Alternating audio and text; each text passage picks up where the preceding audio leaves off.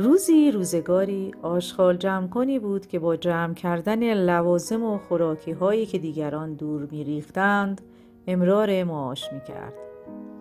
او در پایین ترین محله شهر خانه از خود داشت و در آن زندگی می کرد. هر روز صبح خیلی زود از خانه بیرون می‌زد و آخر شب برمیگشت. هیچ قوم و خیش یا دوستی نداشت و اصلا عاشق تنهایی بود. یک روز بیمار شد و بهبود نیافت. او درگذشت و چون بیکس بود پلیس را خبر کردند تا گزارشی از مرگ وی تهیه کند.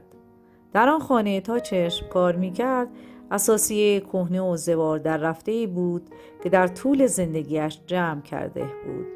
با این وجود پلیس در نهایت تعجب بیش از 100 هزار دلار وجه نقد پیدا کرد که در جعبه های کوچکی در گوشه و کنار خانه پنهانشان کرده بود.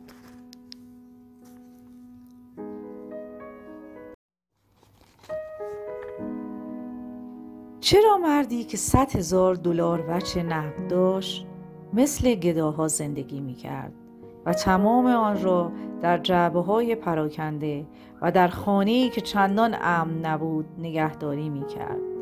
شاید می ترسید که روزی تمام داراییش را دست بدهد و صاحب زندگی فقیرانه شود.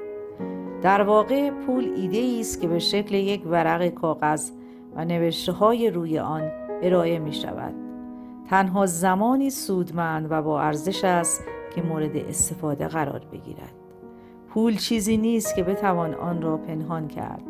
در عوض لازم است که آن را خرج کرده و از خرج کردن لذت ببرید. در این صورت هیچگاه دستتان خالی نمی ماند.